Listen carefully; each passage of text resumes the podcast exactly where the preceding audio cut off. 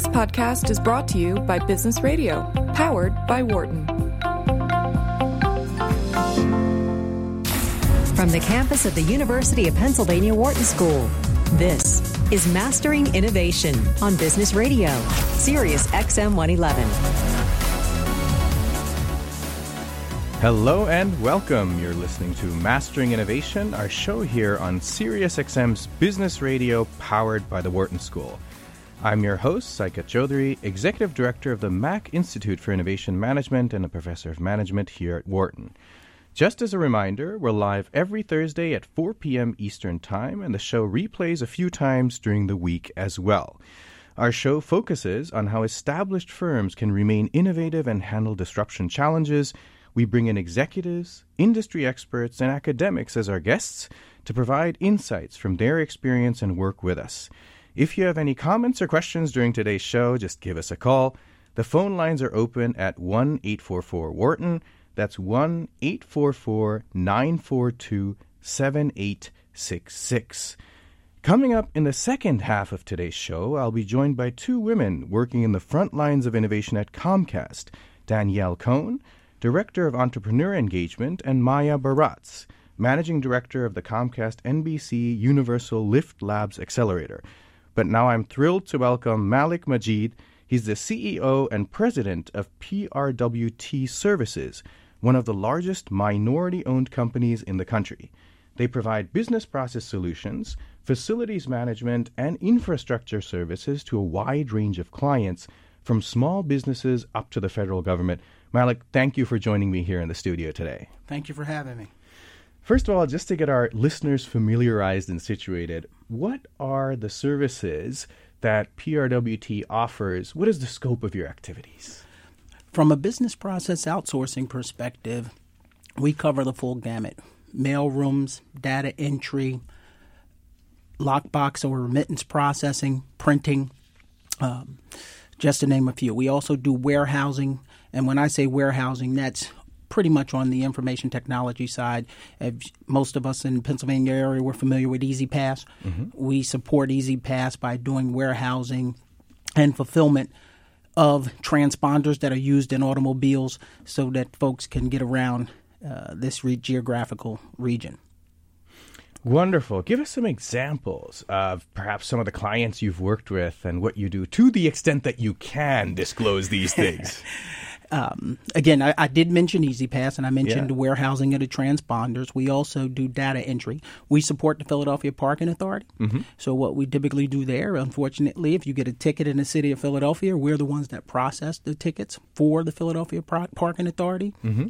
So, we do payment processing there. We have customer care on, the, on terms of that contract. So, we're also the folks that you call when you have questions about how to adjudicate your situation. So we set up scheduling appointments for you to see the judge, as well as how to pay, get on a payment plan. Uh, we also do mailrooms. So we support mailrooms for companies like Merck and Company, where we go in and we manage and support the mailrooms.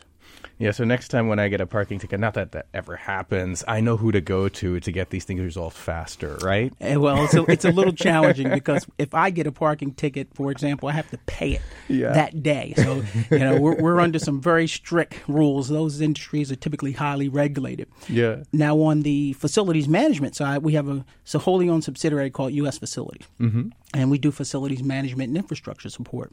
So we maintain buildings. We maintain buildings like the triplex in uh, the city of Philadelphia, and it's integrated facilities management. So we do everything from maintaining the plant and equipment to janitorial to uh, security. Now, we don't perform all of the tasks. So, for example, we're not a security company, so we subcontract out the security. Mm-hmm. We also subcontract out the janitorial. So we work with other companies, particularly small and other minority companies, to bring them into the to support us to support our larger contracts. And then we also maintain buildings like the uh, Virginia Department of Transportation. Uh, the, the, headquarters down in Richmond, Virginia. We also maintain the Atlantic City Airport. So we, we've kind of, and we do work on SEPTA. We do work on SEPTA in terms of supporting their new payment technology uh, process around on the U.S. facility side, we support the maintenance of the equipment. On the uh, PRWT side, with our business partner Conduent, we actually do fulfillment call center or customer care work in that regard. And we have a national footprint, so we do similar work in different geographies such as San Francisco and Los Angeles and Florida. Sounds like a very broad set of activities. I imagine that you didn't get there in one go, but this was a diversification over time. Tell us a little bit about that. Well, we started our business about 30 years ago, and we started out as a data entry firm uh, in Philadelphia. Our, our first and really largest contract was to support the Philadelphia Parking Authority. At that time, we were looking at ourselves and, and our model, we're a very socially conscious or socially responsible company. So our motto, if you will, was really to get out and our chairman and for, and founder, Willie Johnson, was to really get out there and try to get at the time women back into the workforce. You had the mothers, they were out of work, they'd get pregnant, have children, they'd be out of work, and he was really looking for a way because he's a former social worker. Yeah. They were looking for a way to get mothers back into the workforce so that they can provide for their families as well. And so we had the big data entry uh, process going, and then over the years it evolved from data entry to printing and fulfillment to other things as we embrace technology and we move forward with providing services. And then in the year 2000, we were looking at other opportunities from a business perspective. And at the time, our U.S. facilities is what we rebranded the company as. It was part of a company called Halifax Corporation in mm-hmm. Virginia. It was up for sale. We looked at it, thought it would be a good fit for us from a service delivery perspective. And so in 2000, we purchased U.S. facilities and brought that into the fold. That company has actually been in existence uh, c- consecutively for 50 years. So it sounds like the social mission and the development mission and the promotion of uh, diversity has always been part of the company. Oh, absolutely. It is a part of our ethos. Everything we do is built around making sure at the end of the day we're a part of the communities in which we live and work. So I spend a considerable amount of time besides my what I'll call my life during day to day work life, I spend a considerable amount of time working externally, working on the boards of like the Union League. I mean, the well, I wish I was working on a board of the Union League, but the um, um, Urban League of Philadelphia, also supporting schools like Neumann University who have a mission to also get out and help others. The virtual hospital, I'm on the finance and facilities management committee there, and a lot of our workers spend quite a bit of their time from a community outreach perspective, just getting out there and working in the communities and being actively involved. It's not just about a paycheck for us, it's about making sure we bring those communities up. Yeah. Fascinating. Um, clearly, technology plays an important role in your various services and offerings. We live in a world where there's rapid advancement of technology. How do we keep up with all that? How do you do that as a manager, as thinking about all these things? You know, your businesses are changing all the time too due to technology. Absolutely. Uh, Well, one of the things we do first and foremost is we make sure we know and understand our industries. We make sure we know and understand our business processes. And we have subject matter experts supporting every aspect of our businesses. Seminars, whether it's webinars, seminars, trade magazines, and but the bottom line is at the end of the day you got to stay close to your clients. You got to listen to your clients know and understand what they're dealing with mm-hmm. in order to come up with the appropriate match mm-hmm. that'll meet their needs. Mm-hmm. Because we're not a consumer based company. We're, we're, we do things that are core to what we provide, but non-core to what other businesses pro- need. Sure. They need it from a day-to-day perspective, but they don't consider it core to their operation. So that's where we step in and we provide what I call that back office support Yeah. to allow them to function successfully. Now, outsourcing, especially in technology, is something that interests me in terms of my uh, research and work as well. Um, and so I'm very curious when you engage with one of these clients of yours, uh, and they're large uh, organizations of various kinds, how do you approach that relationship? we typically repro- approach that relationship from being an value add or a complementary um, partner. And we call ourselves, and hopefully they consider us business partners because at the end of the day, we can work in two respects. We can partner with someone where they're the prime and we're the sub, Mm-hmm. or we can be the prime or take the lead and they're the sub. But for us, it's a synergistic. It's a mm-hmm. synergistic relationship where you typically have a forte or expertise that they see as value add and or and or complementary to what they provide, and you come together and you carve out what I'll call the scope, mm-hmm. and then hopefully you're able to deliver on your end. They're able to deliver on their end, and you kind of live happily ever after if things work out. It sounds really easy. I love the idea. A few important things here that I'm picking up from you. I mean, on the one hand, we think of outsourcing, or the, the public view is always often a negative one. Uh, the second one is the misperception that it's only about cost, whereas, like you're emphasizing, it's often about accessing expertise on the other Right. side. Even if an activity is perceived to be not perhaps the core, it allows the focal firm to focus on the core. You help with the complementary activities. And I love the idea of synergy, but especially partnership. So I imagine you have long-standing relationships with the clients. Absolutely. On the business process outsourcing side, for instance, one of our long-standing partners is currently named Conduent, uh, C O N D U E N T, formerly Xerox, uh, formerly ACS, and prior to that, they were Lockheed Martin. Uh, information systems and prior to that datacom. And that goes back to the start of our company on the business processing side. Uh, on the facilities management side we have partners, but bel believe it or not, on that side, we're more likely to be a prime because we have positioned ourselves from a facilities management infrastructure support perspective to go in, provide the expertise. Technology is typically things that we work on in that area as opposed to on the BPO side. Yeah, yeah. There's a huge investment typically involved with trying to bring up one of those companies to support major transportation Yeah. systems, particularly on the tolling and transportation side. As I said, those companies were the likes of an ACS or Yeah. a Xerox, where there's that huge investment. And prior to those uh, companies being uh, taken over, the company Lockheed Martin, Yeah. huge investment, mainframe computers that can handle millions of transactions.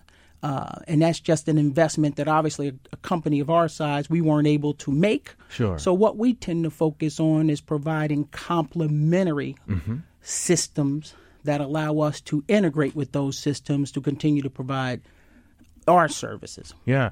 Now, creating a partnership with all those variables involved, such as the organizations you're dealing with, the different size and nature, the businesses, but also the technologies, you make it all sound so easy. What are the challenges in performing these services for your clients? Well, I got gray hair, so it's not as easy as it sounds. I can't see the gray hair. I tell you.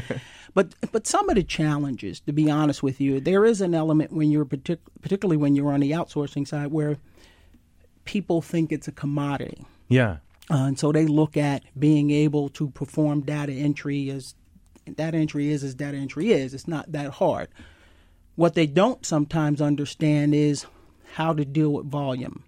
There's a lot of volume. What they don't understand sometimes is that there are systems that integrate with main systems that allow you to be able to perform those transactions more efficiently than effect- and effectively than others. Whether it's bolt-on technology that ultimately impacts the end user, which Yeah. is our partners' clients in, in a lot of cases, or our customers' clients. So what we tend to do in that regard is we try to make sure at the end of the day people know and understand we have the expertise. We've been doing this for a very long time. Yeah. As a result, we're able sometimes, and in a lot of cases, I won't say sometimes, we're able to go into a customer, Yeah. look at their business process.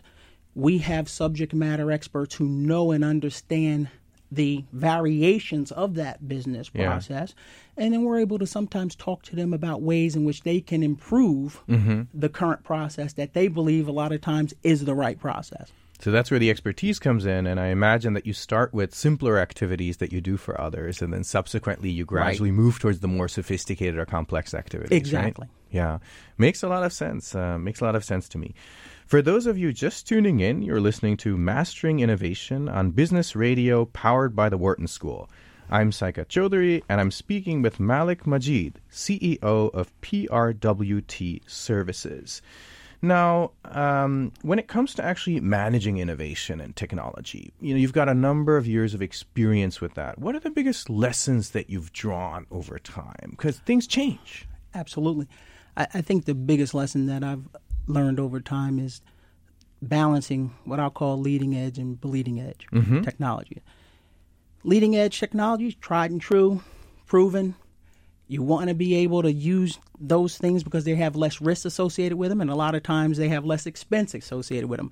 But sometimes you find that the bleeding edge technology is where the market is going. It might mm. not be ripe at that point in time, but that's where the market is going. So you got to kind of balance out the decisions you make with regard to how you use technology and, and when you might pull the trigger on moving from, say, leading edge technology to bleeding edge technology. Case in point, and this is, I don't know if this is a good example, but I think it'll make the point. Right now, we accept payments in a number of different ways because one of the uh, services we provide is remittance processing, lockbox processing. We have applications on the web that we will front end our clients with to support them. We'll provide that front end application that allows for payment processing, whether it's send a check, go on the web, call. Mm-hmm. Well, you, you've heard of this thing called Bitcoin. Absolutely. I will call Bitcoin bleeding edge as it relates to what we do. We're not quite ready to handle Bitcoin, but it appears that it's coming. So it's mm-hmm. really a matter of timing and when you would look to implement something like that as part mm-hmm. of your process. some kind of cryptocurrency obviously Right. you know so how do you balance that i mean when you you know or you think it's coming how do you balance your investments your resources and how do you convince your clients that they need to think about these bleeding edge things and not just the leading edge or the radical versus the merely incremental innovation Well, a lot of times it's balanced by cost. Um, our clients, we, we and our clients together collectively are constantly monitoring what our customers, our end users want to see. And at some point, you find that the weight of the customer prevails in terms of what they need to see in order for them to feel like they have a successful service being provided. And so it's really that balance of looking at what the customer wants, what the cost is associated with it, what the mm-hmm. risk is, because again, a lot of what we do is also in highly regulated environments. Sure. And so we have to balance that as well because everything that looks exciting and new and innovative doesn't necessarily allow us to pass muster from a regulatory perspective or you know you have issues when you're dealing with some of the services we provide where there's contr- there's a lot of controls Mm-hmm. and segregation of duties. Mm-hmm. And so at the end of the day, when you implement technology, you also have to be looking for the consequences, but also the unintended consequences. And it's mm-hmm. the unintended consequences that sometime slow things down until people really got a handle on what the um, you know what will result from a change in your process, for example. Do you find yourself in situations sometimes where you know something's coming and it would be in the interest of your client, your customer, to actually invest in it or embrace that development or change, but they're not ready to? And, and if so, how do you deal with it? Well, we at the end of the day, the customer is always right, and we can find ourselves in that situation and show the customer that look, this is where things are headed.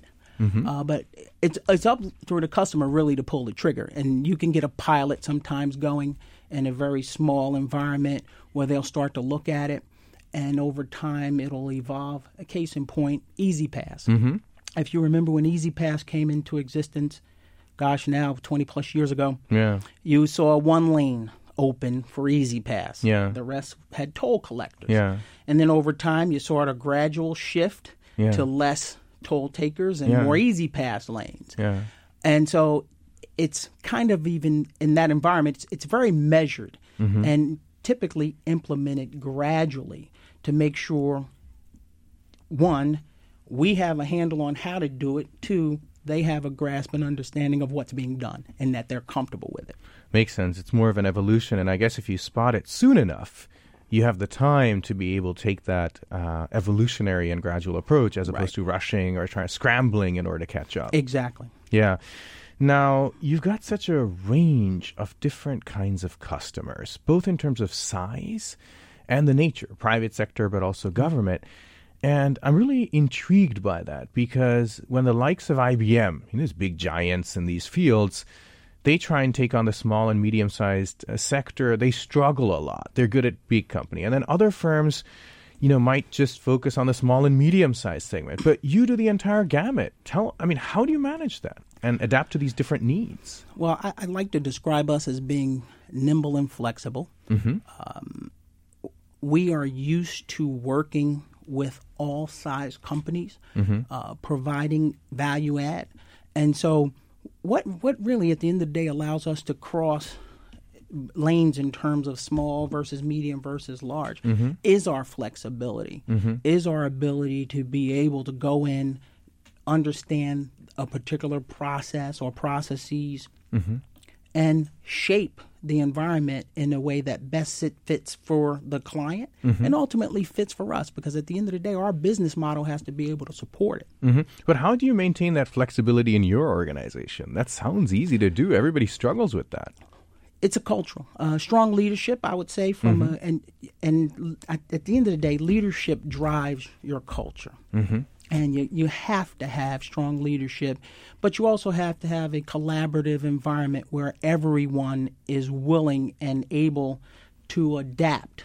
And so I I think one of the things for us is a matter of having that strong leadership from a culture and creating that right environment from a cultural perspective mm-hmm. that keeps us really engaged and able to work at varying levels from a business perspective. And clearly, like you said, setting the tone from the very top is very important, but also in your mission.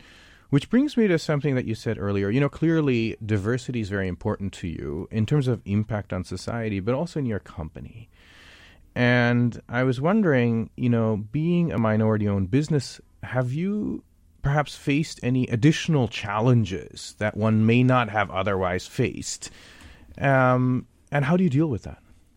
At the end of the day, the answer is yes, or at least from my vantage point, from my colleagues' vantage point, the answer is yes, because we find ourselves as having to always prove we can do it. Yeah. most people when they meet us uh, they want to know. Now we've been around 30 plus years now so You have a track record. you- you- your track record helps. But most of the time when even when i go into a meeting and, and you know today if i go into a meeting i may find myself in a situation where people are like you can do what or you do what or you've done what?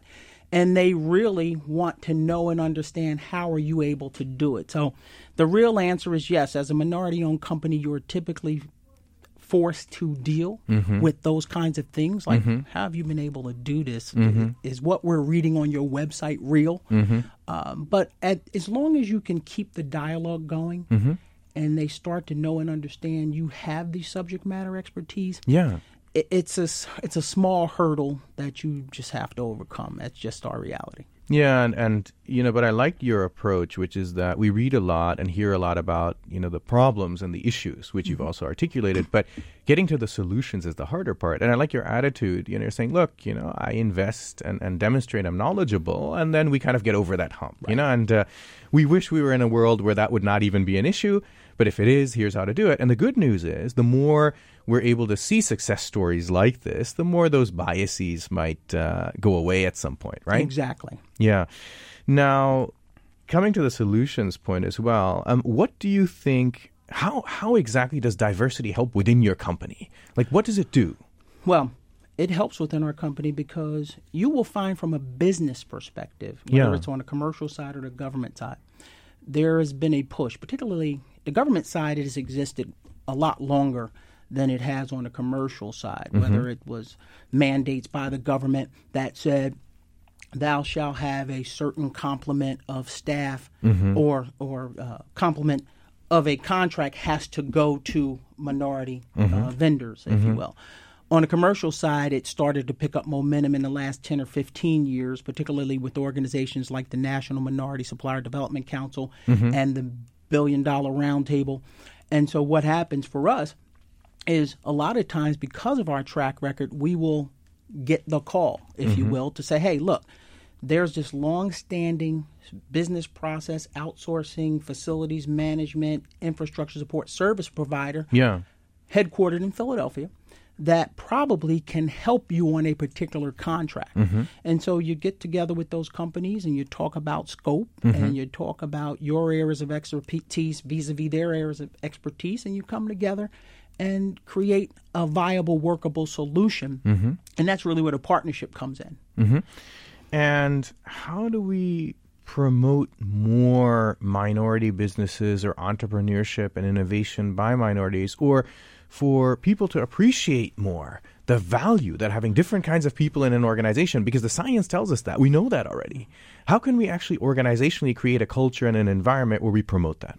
Well, I'll tell you, there are organizations out there National Minor- Minority Supplier Development Council, Eastern Minority Supplier Development Council. Um, there are other businesses out there, but companies themselves can do it as well. Yeah. Uh, what we do is we pride ourselves on being mentors. So an entrepreneur can feel free to give me a call, have coffee, lunch, dinner. We can talk about their you know aspirations sometimes because they're just an entrepreneur trying to make that next step. If they're in business, what we typically try to do is we put our money where our mouth is. We support each other by buying from them uh, services or products, goods and services. Um, and then so we- and and then lastly, as I mentioned at the start of our conversation, we will bring them in as subcontractors to become a part of our delivery model. So there are several things we can do. And then the other thing you do, quite frankly, is you have to make sure you have a diverse workforce. Yes. Because to the extent that you have a diverse workforce, now you're talking the talk, you're walking the walk, you have a culture that is diverse. Yeah. People see that there are other people of different races, nationalities, and so forth that mm-hmm. can deliver, mm-hmm. uh, gender included, mm-hmm. and then it, it becomes more of a momentum shift around how society looks at the issue of being a minority and what minorities bring to the table. Are there perhaps certain advantages to having a workforce that is very varied and comes from different backgrounds and perspectives? I absolutely believe that to be the case. Um, I've always said there's diversity of, you know, race, gender, uh, ethnicity, but there's also diversity of thought. Yes. And I think having individuals from different backgrounds, different cultures, when you bring them into your organization, and as long as there's collaboration and communication, absolutely, that's how you get that diversity of thought, which allows you to even be in, even more innovative. Yeah, and that's really an important point, and that's really what the, the research suggests too. That more diverse teams along all those dimensions that you mentioned actually give us many new perspectives, ideas, insights, and better outcomes. And so, it's something that we've demonstrated over time. It's just it's very hard to remove these biases, perhaps that people might have ex ante, sometimes unknowingly. I think Right. that's part of the problem. Mm-hmm. Until you make a concerted effort to actually um, go and, and promote those activities. Fascinating. Um, on a personal level, you know, you've achieved quite a bit, you know, and you're extremely successful, wonderful role model in so many different ways as an innovation leader, but also on the minority side. What advice would you give to young people looking to make a career in entrepreneurship and innovation? What are some thoughts that you have? Any advice that you would give based on all the experience that you've gathered over time? a couple of things. I, I would say one, it is very important that you get into the details. I, I'm one for knowing the details because I think the devil is in the details, and to the extent that you know the details, then you can deviate from the details, uh, and or you can innovate from the details. Is this step necessary? If so, you know why? Why not? I, I I'd also say don't be afraid to think differently. Um, don't be afraid to ask why or why not, because those are important characteristics of being able to innovate. Uh, I've been fortunate to have experiences that have taken me from being a security guard who knew a little bit about, a little bit about computers when I was 18 years old because one of my brothers is an electrical engineer and he exposed me to computers and programming mm-hmm. to becoming a computer operator mm-hmm. going on to get an MBA in finance, and from there I went and became a commercial banker because I wanted to learn about different businesses. So Yeah. I chose the commercial market, the middle market, because Yeah. that's where you really have the diverse set of businesses. Yeah. From there, I graduated, if you will, to law school because I found myself in banking doing a lot of revolving credit agreements. Yeah. And so I said, hey, I might as well be a lawyer. so I think I've always been trying to innovate from a personal perspective and, and connect the dots in terms of all of my experiences. Now, I wouldn't recommend that people follow the same path that I have followed. And in fact, they probably don't need to. I, I just think at the end of the day, they need to have a willingness to work hard, willingness to look at things differently, and a willingness to ask why or why not. But you, but fundamentally speaking, you have to really know and understand your endpoints, what's needed, why it's needed. I, I often tell people, you can see the forest for the trees. That's an awesome trait to have. Yeah. But take a little bit of time and understand a little bit about the trees in the forest as well. Well, you're certainly a shining example of uh, someone who's achieved a lot, but also sets, you know, a wonderful role model and reinvents himself and keeps learning. That's something that everyone can really benefit from. Malik, thank you so much for joining me on the show today. Thank you for having me. I appreciate it. Where can our listeners perhaps follow uh, what you're working on? What's the best way? We well, our website www.prwt.com, our wholly owned subsidiary website www.usfacilities.com. Uh, we have our Twitter feed, Facebook. I'm also on LinkedIn. Wonderful. We need to take a short break now, but when we come back, I'll be joined by Danielle Cohn and Maya Baratz from Comcast. I'm your host, Saikat Chaudhuri, and this is Mastering Innovation on Business Radio, powered by the Wharton School on Sirius XM 111. We'll be right back. You're listening to Mastering Innovation on Business Radio, powered by the Wharton School, Sirius XM 111. I'm Saikat Chaudhuri, Executive Director of the Mack Institute and a Professor of Management here at the Wharton School, and this is Mastering Innovation on SiriusXM's Business Radio, powered by the Wharton School. I'm thrilled to introduce my next guests, Danielle Cohn, the Director of Entrepreneur Engagement for Comcast, and Maya Baratz, Managing Director of the Comcast NBC Universal Lift Labs. They're doing very interesting work, and I'm thrilled to have Danielle and Maya on the show today. Danielle and Maya, thank you very much for joining me. Thank you for having us. Yeah, thank you. It's wonderful to see how you're working together. The first thing I want to do is figure out how you guys help Comcast with innovation and entrepreneurship. Danielle, let me start with you and your role. Um, tell us about what you do and how you help Comcast promote entrepreneurship and innovation in the company. Absolutely. So I'm Danielle Cohn. Um, I started here at Comcast NBC Universal about a little more than three years ago, and uh, it the main goal of of the role was to open the doors wider for startups that were focused on uh, product innovation in media, entertainment, and connectivity, and open the door wider and to connect those startups, mostly working in tech, with business leads across the whole company. And our primary goal is, you know, we're looking for new product innovations.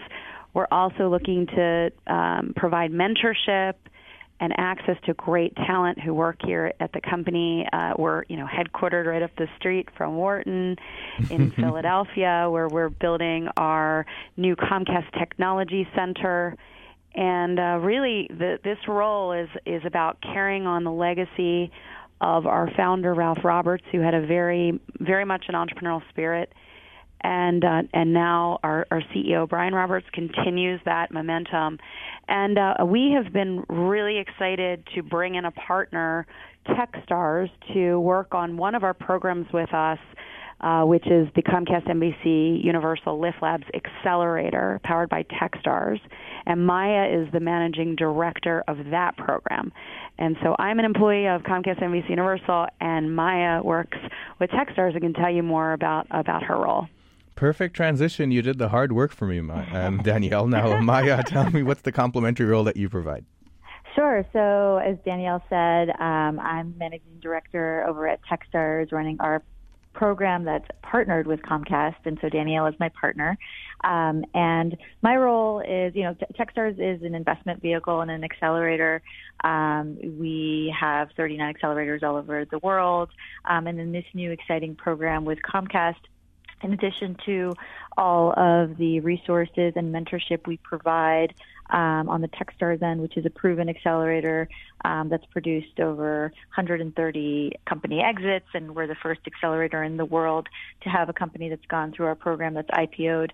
Um, in addition to all of our resources, we're really excited to bring to the table um, Comcast's uh, resources and mentorship so that the companies that we invest in and that will go through the accelerator will have the best of both worlds, um, of both the you know the TechStars network and the Comcast network. And we're really excited about uh, this is our first year that we're going to be running, mm-hmm. um, and our cohort is going to begin in July, and we will be supporting the next um, you know the next batch of really interesting uh, media connectivity um, comp- media and connectivity companies, uh, and, and as Danielle kind of you know pointed out, and we're interested in a whole slew of interesting verticals um, that we're looking at, and we're really excited for this first batch.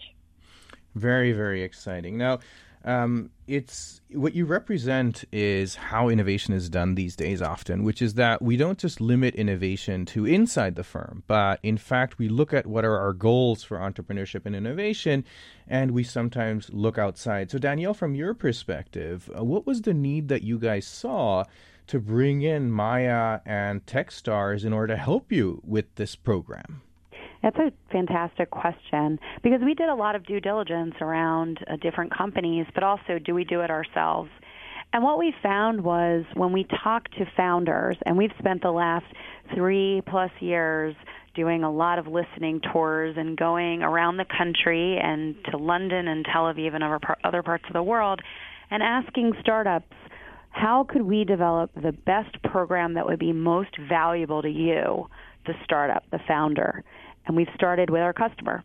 And by asking that question, we heard many things about things that, that could help them outside of funding. And one of the things was if you're going to choose an accelerator partner, um, it would be great if you choose the best um, that that they have seen and, and heard from lots of lots of peers who've also gone through different Techstars programs that the idea that Techstars is kind of with you for life, that you get access to mm-hmm. this incredible mentorship network inside Techstars, outside Techstars, add in our mentorship network inside Comcast, NBC, Universal, across the whole company, meaning Comcast, NBC, Universal, Universal Pictures, Universal Theme Parks. Mm-hmm. Um, we knew that together we'd be even stronger. And and part of what we we are are doing here as well. I'm part of the team that's called Strategic Development. Yeah. Under Sam Schwartz, Chief Business Development Officer. Yeah.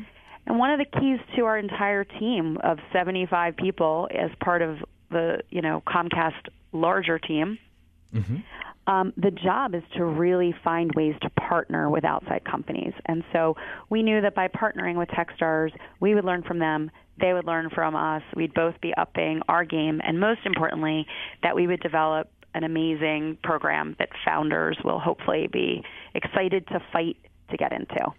That's wonderful. We're the beneficiaries of that collaborative ecosystem approach too, because in fact, Comcast is a member of the Mack Institute's corporate network, and uh, we work with firms around the world to uh, help think through uh, these innovation challenges established uh, by established companies in particular. Now, there's one thing both of you have been focusing on the uh, strengths of working with each other, which of course makes a lot of sense.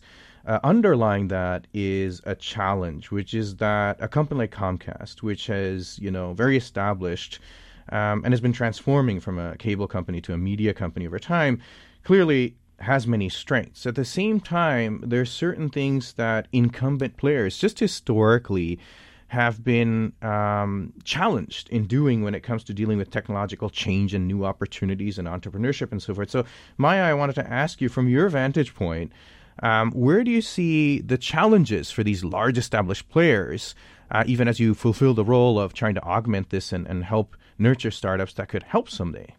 It's a great question, and I actually my I have a I have a deep background in in that. So before I began working at Techstars. I was working in both startups and in larger organizations. So I ran new product development at Disney's ABC News. Um, and when I wasn't building new products, I was always on the lookout for interesting new um, solutions to problems that we were seeing. Um, and so I was very much in the middle of that equation of trying to figure out how to best make um, how to best connect the dots between an early stage company and a larger company, which obviously has, you know, very different timelines, very different goals sometimes, um, and, and different methodologies for, for achieving those goals. Um, and what I found was that there is there is definitely a way, but there's definitely a formula that works. And, and in each company, it's it's a little bit different. Mm-hmm. Um, and sometimes it depends a lot on the companies that you bring in and how coachable they are, and whether or not their their product is fluid enough to be massaged for mass consumption. Um, but you know, finding the right companies at the right time and the right teams um, is really important. What we what we say at TechStars is our biggest decision. Uh, we, we we we we decide what companies to bring in on a number of different factors, but, but the biggest factor is the team itself. Yeah. Um, because we see that companies can change over time.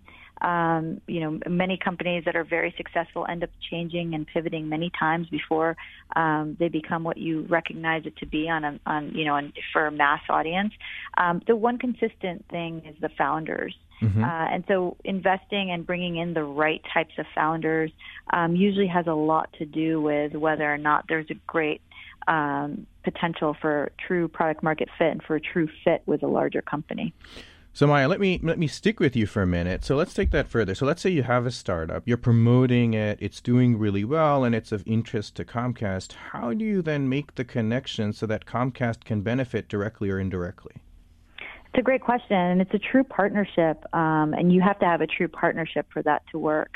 So you know, if if a company looks interesting to us and we'd like to, you know, bring it into the cohort, obviously we'd want to make sure that it's something it's a it's a company that would be very warmly received in Comcast and that it's a company that would fit um, and would you know not just with the business goals but would fit um, into and align with you know the business units within the company. So we'd want to make sure that there's a potential for true true a true product market fit in there um, to make sure that that would work. And and it's really it's it's it's a hand in hand um, type of partnership. It wouldn't work any other way. Um, and it's it's it's really making sure that the goals, everyone's goals are aligned.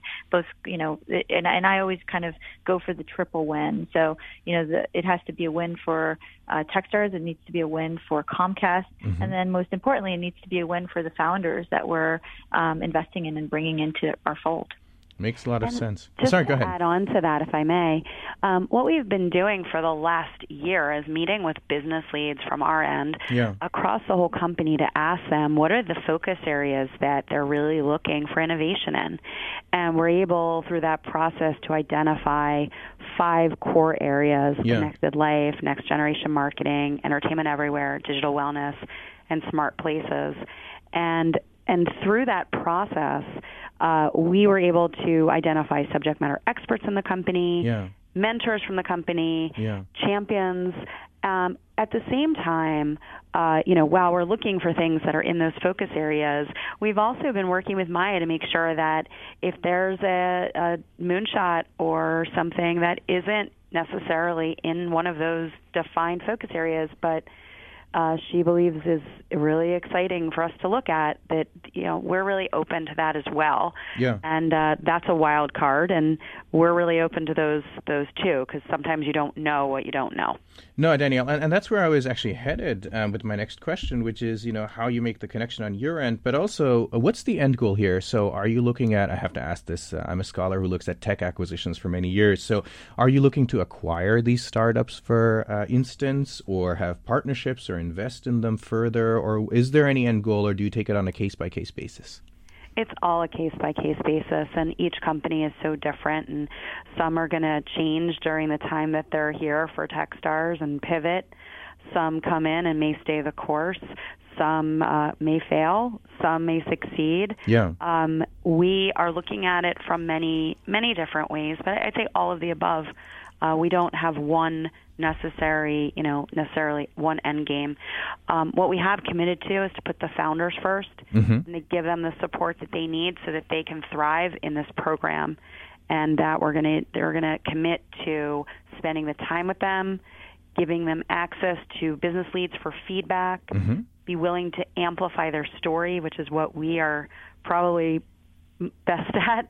Um, we we can help people hone in a little bit on their story um, help them pitch their stories and amplify those stories to uh, to many many people uh, through our very vast network. And so um, that's I think for us there is no one there is no one thing. Um, our, our primary goal though is has been product innovation. Sure. We have that at the center and the core, and we know that if we commit to uh, to that with the founders, we will have great partnerships that uh, some some may last a lifetime. And that's what we're hoping for. That's great. In case you're just tuning in, you're listening to Mastering Innovation on Business Radio, powered by the Wharton School. I'm Saikat Chaudhuri, and my guests are Maya Baratz and Danielle Cohn of Comcast, and we're talking about innovation and entrepreneurship, how to work with startups as a large company like Comcast. Now, there's one theme that I wanted to get to because it's an important topic these days, which is women in tech and innovation. And clearly, both of you represent that. So, we know from a lot of science, and there's a lot of evidence, that diversity of various kinds, including gender, improves innovation and entrepreneurship outcomes. And so, uh, that we, you know, people may not all accept, but I think that's well established out there. Now, there's a lot more debate, though, on how to actually bring in women into tech and, and provide an, an environment in organizations in order to make sure that diversity is brought in. So, what can organizations do to promote more women in innovation and entrepreneurship? Perhaps Maya will start with you and then Danielle after that.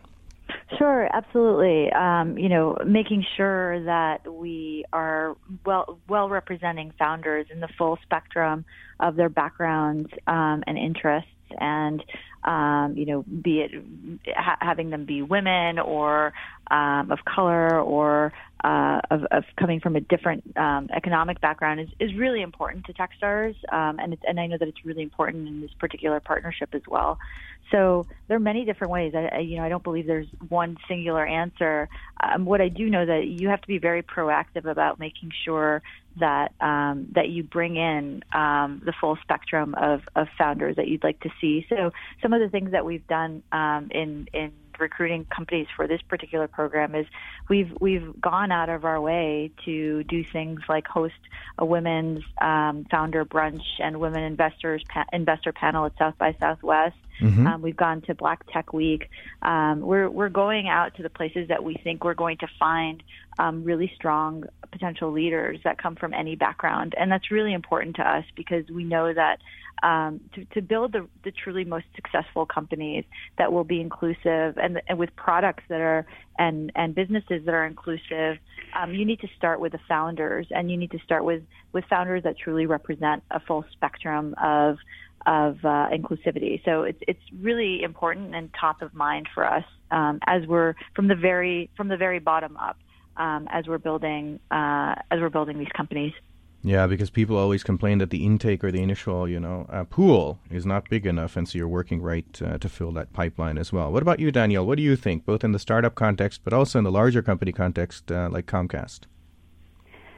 Yeah, so I mean, uh, it really comes down to a few things, and and it's it's about walking the walk. Mm-hmm. So you know, we when we started this program a few years ago, uh, we've been we've been very much focused on making sure that the widest array of people from everywhere, uh, many many different cities, many different neighborhoods, all backgrounds, men, women, um, it is it has absolutely been top of mind for us in this program. Mm-hmm. Um, diversity and inclusion is something that is very uh, close to this company, and under the leadership of David L. Cohen, uh, this is something that he oversees directly for the entire company. Diversity and inclusion is a core value of this this company. Um, and so I've just as an employee here has been um, have absolutely seen great opportunities for people of color, for women, um, and for people from many backgrounds. So uh, it's absolutely a, a core value of the company. In terms of, of female founders in this program in particular, and also for, for people of color and uh, the, the full the full breadth of diversity and Yeah. inclusion, um, you know, I think between Techstars and Comcast NBC Universal Lift Labs, Yeah. we have been uh, we've been sponsoring and activating at Dreamers and Doers, which is a female founder network, a supporter of uh, Black and Brown founders, as Maya mentioned, Black Tech Week, um, and uh, have been featuring also a lot of founders in our own blog and and uh, and access to uh, stories that, that we've been able to amplify. Again, our focus has been on finding founders from everywhere because we are true believers that innovation is going to come from anywhere. It can come from the dorm room at Penn, right? Um, and there's some wonderful research that's been done by First Round Capital and others to really show the value of a female founder on your team. At the same time, we don't want anyone to feel like we are, um, you know, not open to working with men. Of course, of course. Otherwise, we're going to be the uh, ones who are mean. so you know diversity is Yeah. is you know is really all inclusive and it you know great teams great founders and what we're going to continue to push is that we know that teams that are made up of a wide variety of people and ideas and different perspectives are going to be the most successful. And and we're excited to see that already the the applications coming in for techstars are coming from a, a wide array of people and places and and that work that we've done the ground the groundwork is certainly paying off in that way. Yeah, and I think that makes a lot of sense. You know, merit um, is clearly important, and what you're trying to do is you're trying to source wherever you can get that talent from, um, and that's really important, and then help those areas where diversity's perhaps not been represented traditionally to really reach that goal. And and I, I think that's that's wonderful. Any final uh, thoughts that you have, Maya, on this or or the work that you're doing? Sure. Yeah, we're we're really excited to get geared up for this first cohort of the program, and so our applications are now open for for about a, another week. So any companies that are you know interesting um, and in the you know media, entertainment, or connectivity uh, spheres are definitely encouraged to apply. Our application deadline is April eighth, and startups can apply by going to techstars.com/comcast. Uh, and we look forward to, to seeing more applications come from Philadelphia and from other other places around the world. Well, wonderful. I think that's uh, really a great opportunity, and uh, I know since we, you know, a lot of students also listen to our show, I hope that they will also partake.